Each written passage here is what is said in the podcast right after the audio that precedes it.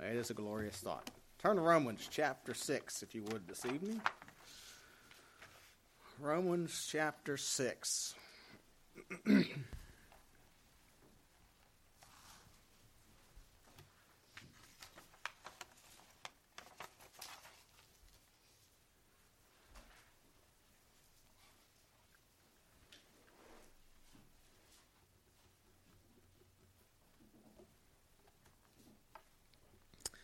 Romans chapter 6, verse 1. What shall we say then? Shall we continue in sin that grace may abound? God forbid. How shall we that are dead to sin live any longer therein? Know ye not that so many of us as were baptized into Jesus Christ were baptized into his death? Therefore we are buried with him by baptism into death that like as Christ was raised up from the dead by the glory of the Father, even so we also should walk in newness of life. For if we have been planted together in the likeness of his death, we shall be also in the likeness of his resurrection. Knowing this, that our old man is crucified with him, that the body of sin might be destroyed, that henceforth we should not serve sin. For he that is dead is freed from sin. Now, if we be dead with Christ, we believe that we shall also live with him knowing that Christ, being raised from the dead, dieth no more, death hath no more dominion over him. For in that he died, he died unto sin once, but in that he liveth, he liveth unto God. Likewise, reckon ye also yourselves to be dead indeed in the sin, but alive unto God through Jesus Christ our Lord. Tonight I want to look at the meaning, the meaning of scriptural baptism. So let's pray. Heavenly Father, we do thank you again for the opportunity to have we together together to be assembled together. Excuse me, and to open your precious word. And I pray as we look at this subject tonight, I pray that you uh, teach us, instruct us, and challenge us uh, in our walk with you. We do pray in Jesus' name. Amen.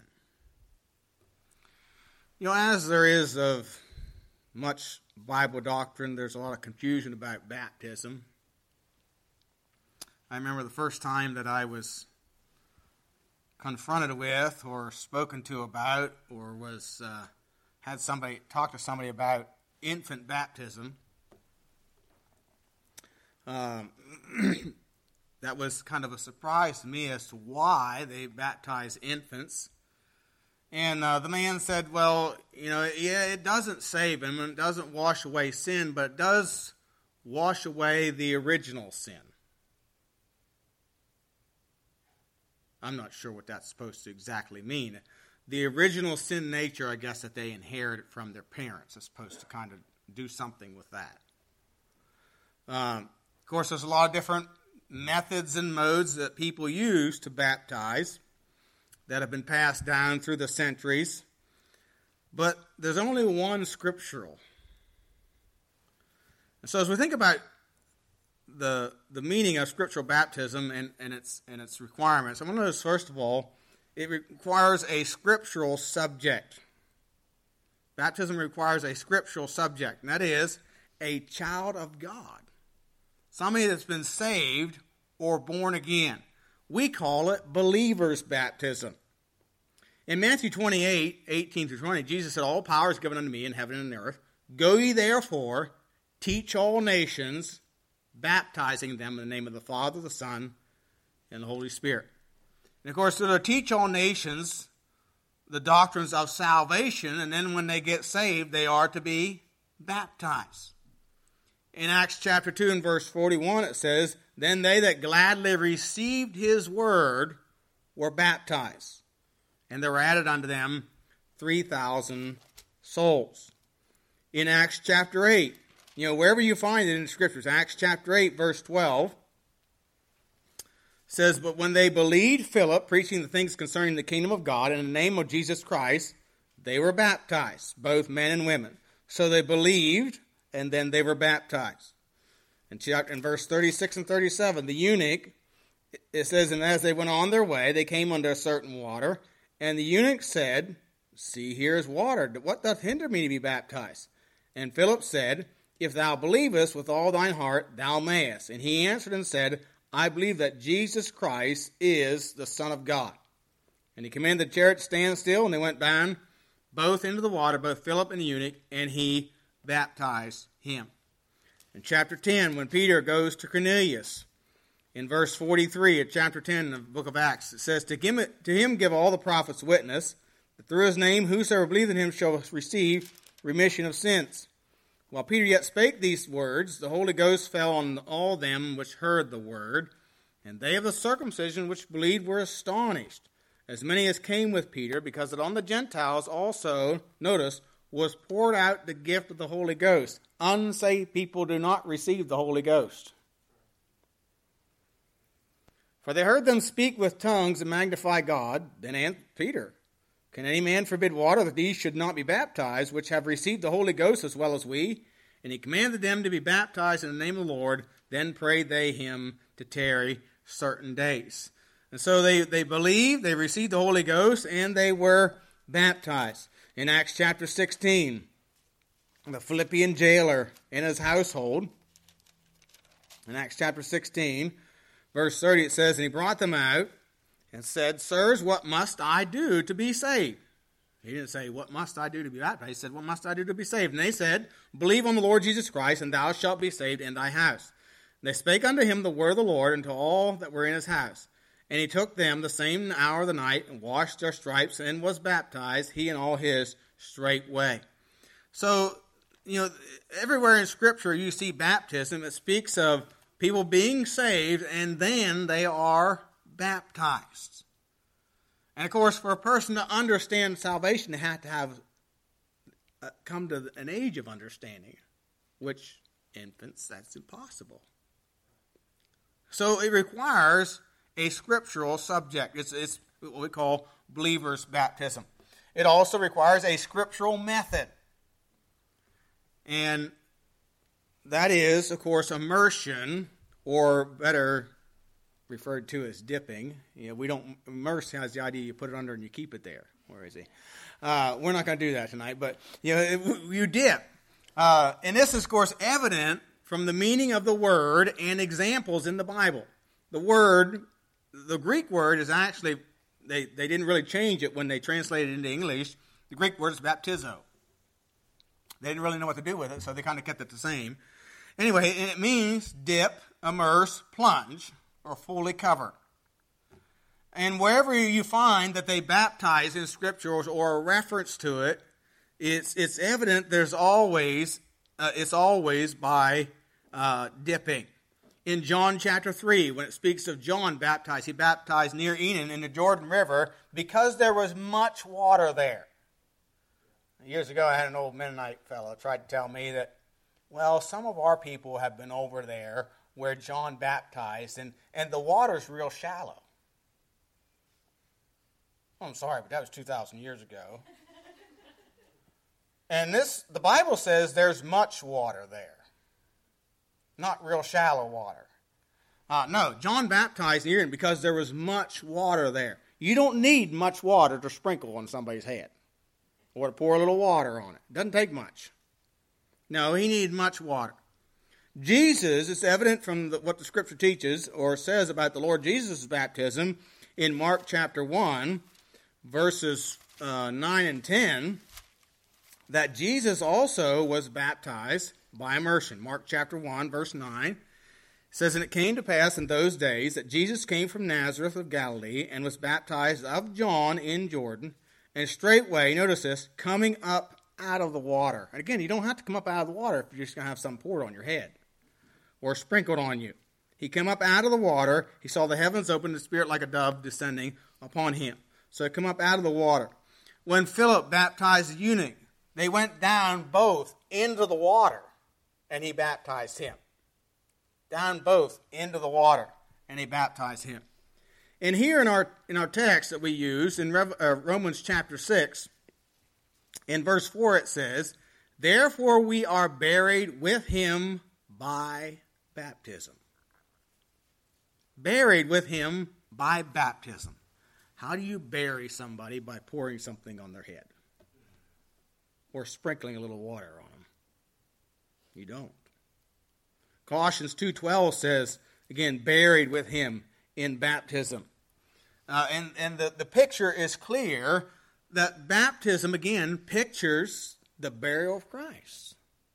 And to use any other method or mode is to violate or discredit the resurrection of the Lord Jesus Christ.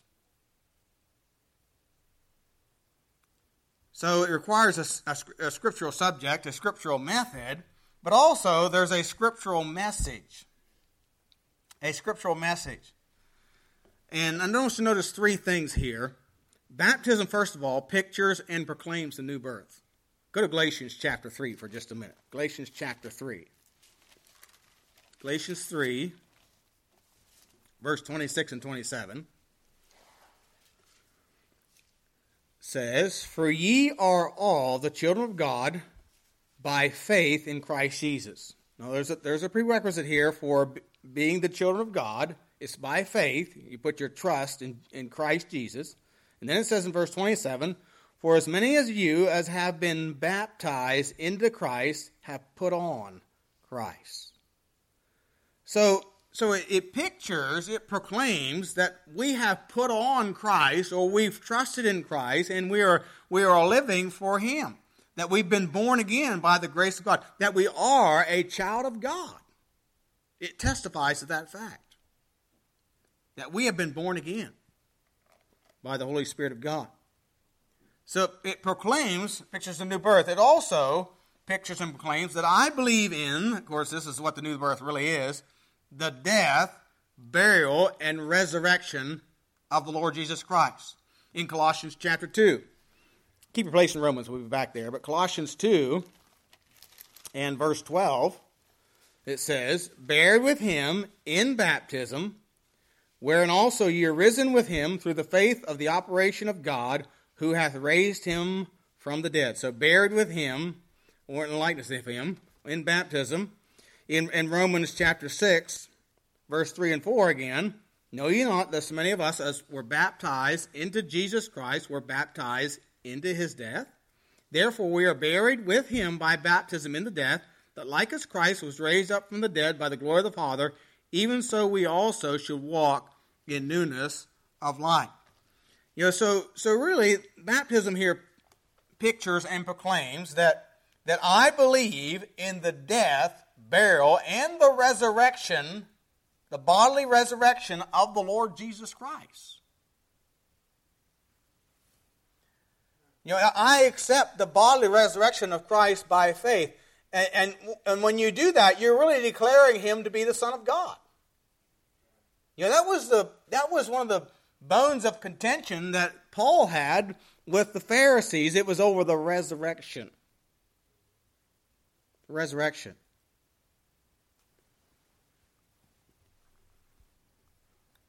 And Romans 1 4 says, when he wrote to the churches at Rome, he said, and declared to be the Son of God with power, according to the Spirit of holiness. How? By the resurrection from the dead. See, it's the resurrection that sets Jesus, Jesus Christ apart from, from any other uh, of those who claim themselves to be God. Where's Muhammad? Where's all the gods? They're all dead. Or all the founders of religions, they're all dead. But Jesus Christ is alive. He rose from the grave, proving that he is the Son of the living God. And baptism, being buried and brought up out of the water, proclaims that I believe in the resurrection of Christ, the death, burial, and resurrection of Christ. Thirdly, Baptism pictures and proclaims that I am dying, I am burying my old life.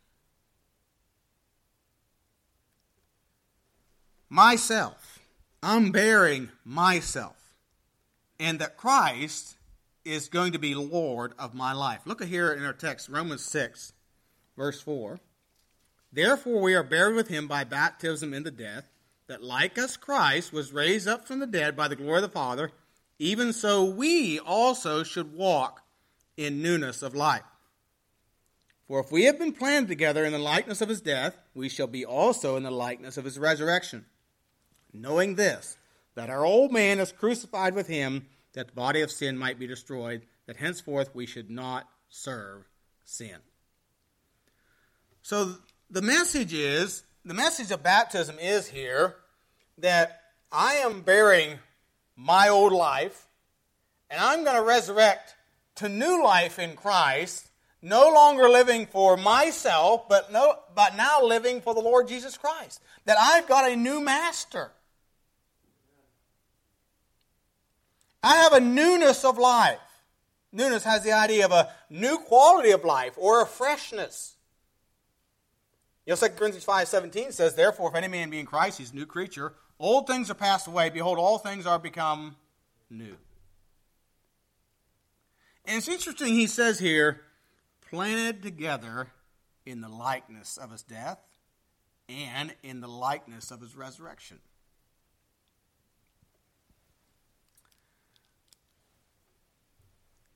Yeah, the body of flesh, with its limitations to the old, has limitations to the old man. The old, self, the old nature, cannot overcome sin.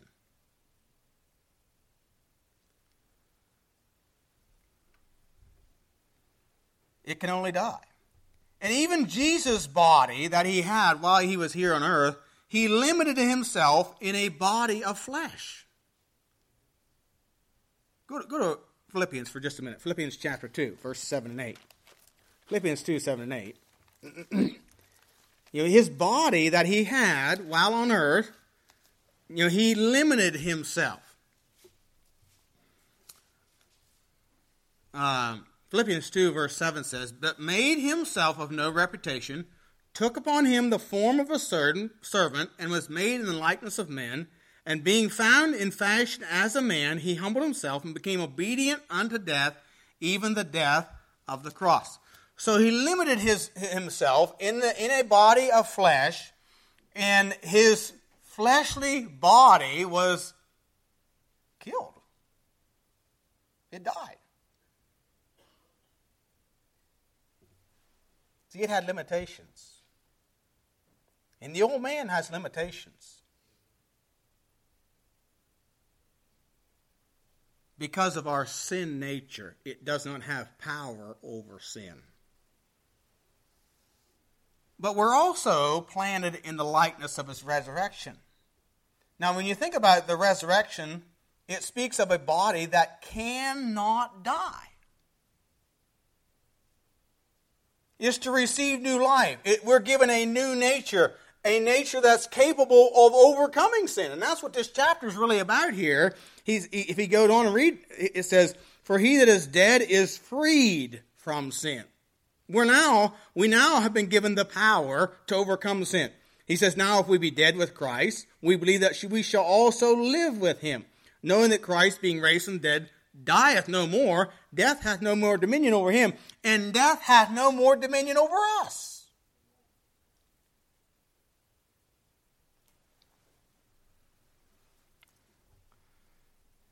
So we've been given a new nature, new life, and, and that which will not die or ever be separated from God. You know, death really in the Bible is just separation. We don't cease to exist. Death is being separated from God. You know, Adam and Eve, they, Jesus, uh, the Lord said to them, The day you eat thereof, you shall surely die. And they did. They were separated from God. Death is a separation. And when we receive that new nature, it's to receive a nature that will never be separated from God. You know, Paul said in Romans chapter 8, Who can separate us from the love of Christ? And he gives a whole list of things. So, so as we think about resurrecting to a new life, and this is, of course, all takes place in new birth, you know, baptism is just a picture of that. It's not where we get it. It it's all given to us at salvation, but baptism is a picture of the, the new life that Christ gives us when we are born again.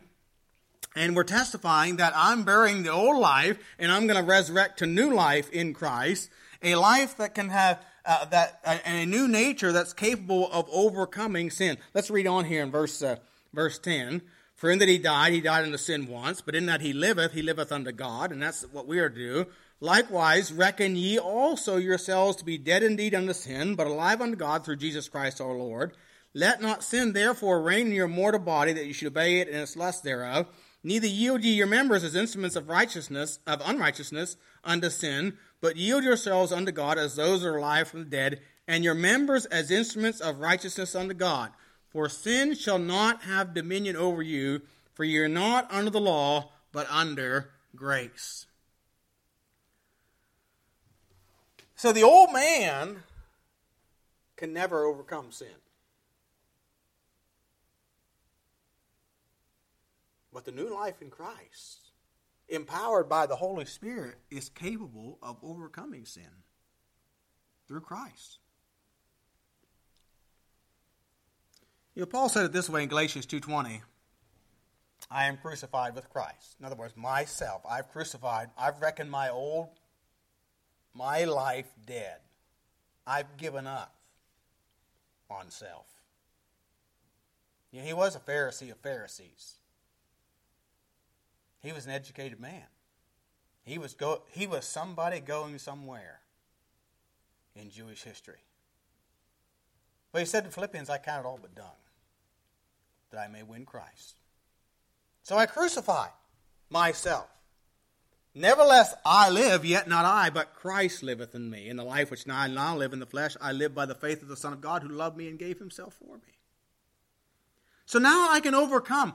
You know, and he talks about, you know, he, he struggled with sin in his life, but he says, Thanks be unto God which giveth me the victory through our Lord Jesus Christ. And he, told, he wrote to the Ephesians, in fact, go to Ephesians chapter 2. He wrote to the Ephesians, in Ephesians chapter 2, and there's an interesting statement I want to bring out here. Of course, he talks about uh, being born again, verse 1, and you hath he quickened or, be, or made alive, who were dead in trespasses and sins, although you were separated from God, where in time past you walked according to the course of this world, according to the prince of the power of the air, the spirit that now worketh in the children of disobedience. You know, that is the life of, of an unbeliever.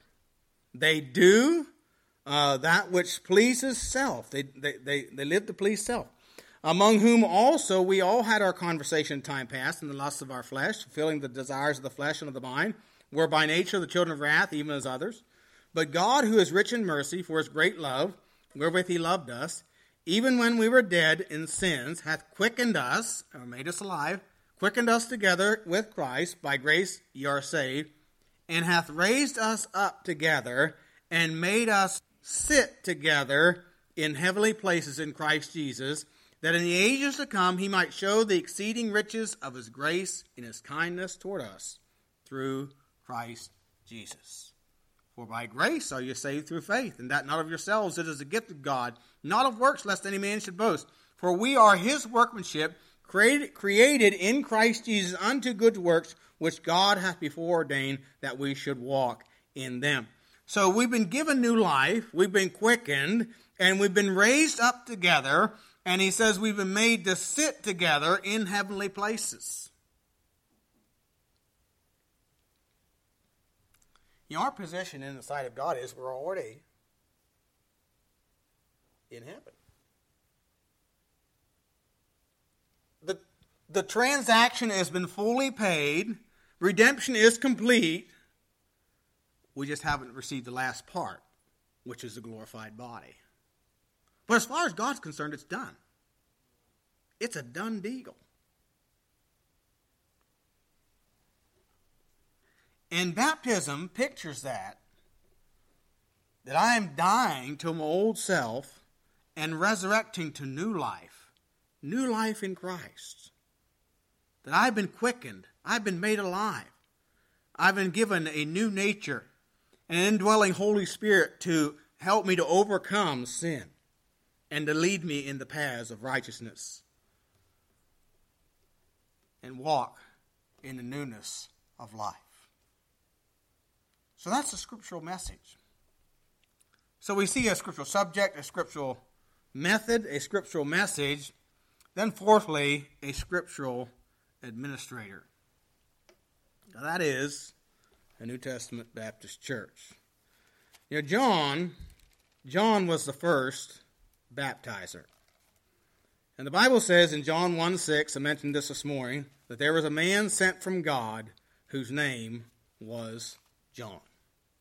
And of course, John baptized Jesus and the apostles.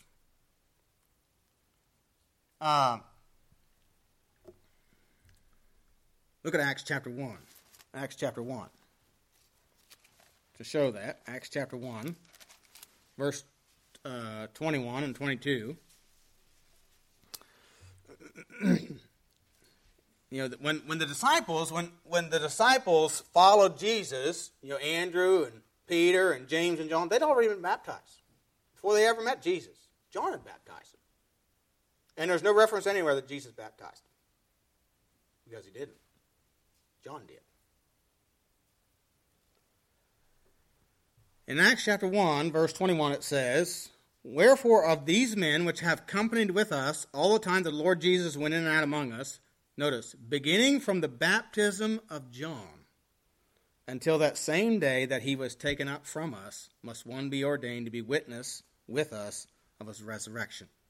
So it began, they were with him from the beginning, they, and it began with the baptism of John. Jesus and the disciples were baptized by John. John was first baptized. And Jesus gave the apostles, which made up the first church, authority to baptize. Look at John chapter 4, verses 1 and 2. you know, it's my opinion that Jesus never baptized anyone. His disciples did it. John chapter 4, verse 1 says, When therefore the Lord knew how the Pharisees had heard that Jesus made and baptized more disciples than John, notice, though Jesus himself baptized not, but his disciples. You know, it gives Jesus credit for baptizing disciples, but actually, the, those who actually did the baptizing were the disciples. But Jesus authorized it. He gave them authority to baptize. He commissioned them in Matthew 28 to baptize those that would be saved. In Acts chapter 2 and verse 41, uh, then they gladly received his word, were baptized. They baptized 3,000 3,000 on, that, on the day of Pentecost. In Acts chapter 8, you find Philip going out from the church at Jerusalem uh, as a result of the persecution. He, he's going out uh, of the church at Jerusalem. He goes to Samaria. Uh, Acts chapter 8, verse 5 says, Then Philip went down to the city of Samaria and preached Christ unto them. Verse 12, when they believed Philip preaching things concerning the kingdom of God in the name of Jesus Christ, they were baptized, both men and women. And, and of course, then the apostles came there also. So, so uh, uh, he commissioned them. They, they, they baptized. Philip was sent out from the church at Jerusalem, was baptized. Peter went out from the church at Jerusalem to Cornelius, the first Gentile, in Acts chapter 10, verse 48 and he baptized Cornelius and those that were with him. By the way, Peter wasn't by himself. Acts chapter 11, verse 12 says there were six brethren went with him, traveled with him, and, and they testified as to what happened when the Holy Ghost came upon them and, and they were baptized. And then, of course, we find in Acts chapter 13 that Paul and Barnabas are sent out of the church at Antioch separated by the Holy Ghost, said, Separate me, Barnabas and Saul, for the work whereunto have called them. And, and they, they sent them away, verse uh, 3 tells us. And of course, they went out from Antioch with the authority to preach the gospel and baptize the converts and establish churches. So, a scriptural administrator is a New Testament Baptist church. A church. A church has the authority to baptize. Now, when we think of a New Testament Baptist church, we're talking about a church that holds to the doctrines of the New Testament scriptures and, of course, the proper mode and method and subject of baptism.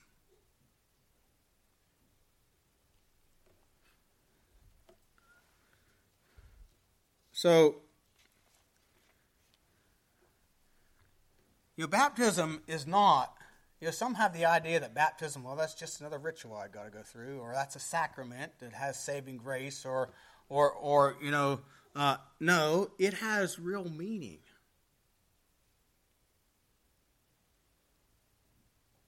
It is, we are to commanded to do it in obedience to the Lord, and I believe it pleases the Lord. But it, the, the picture that we are presenting here is that I am dying to self. I've received Christ as my Lord and my Savior, as my Master, and I am dying to self. And I'm going to come up out of that water. I'm resurrecting to new life. I'm going to live for God.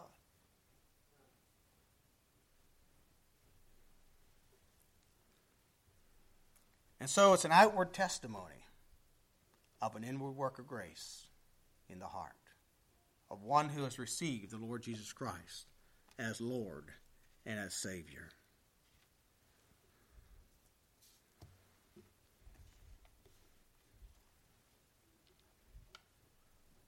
So, have you been scripturally baptized? Were you baptized after you're saved? Proper method? Message? And a proper administrator.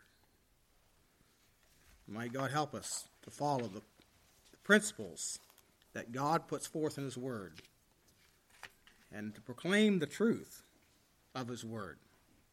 You know, the message is I'm no longer living for self, but now I'm resurrecting to live for Christ. Let's pray. Heavenly Father, we do thank you again for the time in your word tonight. Thank you for the testimony of Scripture and the examples that it gives us. Father, we thank you for Caleb and his obedience to follow you in water baptism this evening. Father, I pray that there be others here in our midst tonight who have never truly followed you scripturally to the waters of baptism, testifying of the a work of grace in their hearts and a surrender of their life to you as Lord and Master. I pray that you just work in their hearts and help them surrender to you. We do pray in Jesus' name.